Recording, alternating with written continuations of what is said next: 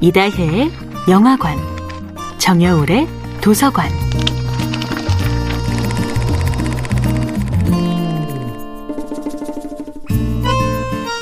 안녕하세요. 여러분과 아름답고 풍요로운 책 이야기를 나누고 있는 작가 정여울입니다.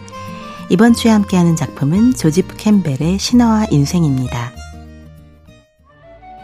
위대한 신화의 주인공은 아니지만 어떤 남성 영웅들보다 용감하게 자신의 운명을 개척한 여인이 바로 평강공주입니다. 평강공주는 단지 바보 온다를 구원하는 현모양처에 그치지 않습니다. 캠벨이 말하는 신화적 영웅에 가까운 인물이지요. 평강공주에게는 한 나라의 공주로서 탄탄대로가 열려 있었습니다. 하지만 그녀는 아버지의 분노를 뒤로 한 채 궁을 떠나서 누구도 예상치 못한 가지 않은 길을 개척합니다. 평강공주는 아버지의 잘못된 부름, 너 자꾸 울면 바보 온달에게 시집 보내 버린다는 협박을 진정한 미션으로 받아들인 것입니다.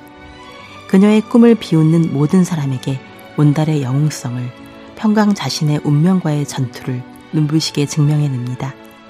그녀가 공주의 안락한 삶에 만족했다면 그저 평범한 공주의 삶, 우아하고 편안한 삶의 주인공으로 끝났을 것입니다.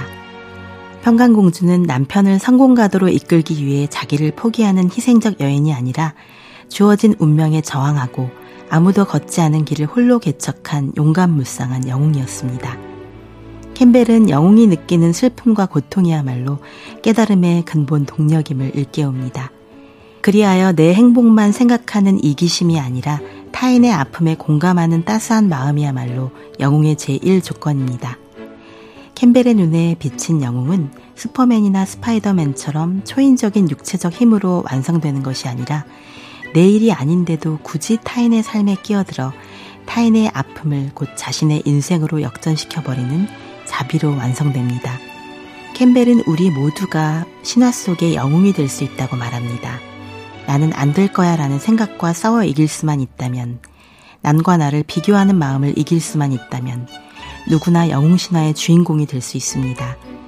모험을 시작도 하기 전에 이렇게 하면 비난받지 않을까라고 걱정하는 바로 그 마음이 용입니다. 그 용과 용감히 싸워 이겨야 합니다. 두려움이 솟구칠 때는 사랑하는 이를 떠올려 봅시다. 내가 어떤 실수를 하더라도 이해하고 받아들여 줄 사람. 그 사람을 생각하며 새로운 일에 도전하고 어려움에 빠진 타인을 구해줄 수 있다면 우리 모두 눈부신 영웅 신화의 주인공이 될 수 있습니다. 정여울의 도서관이었습니다.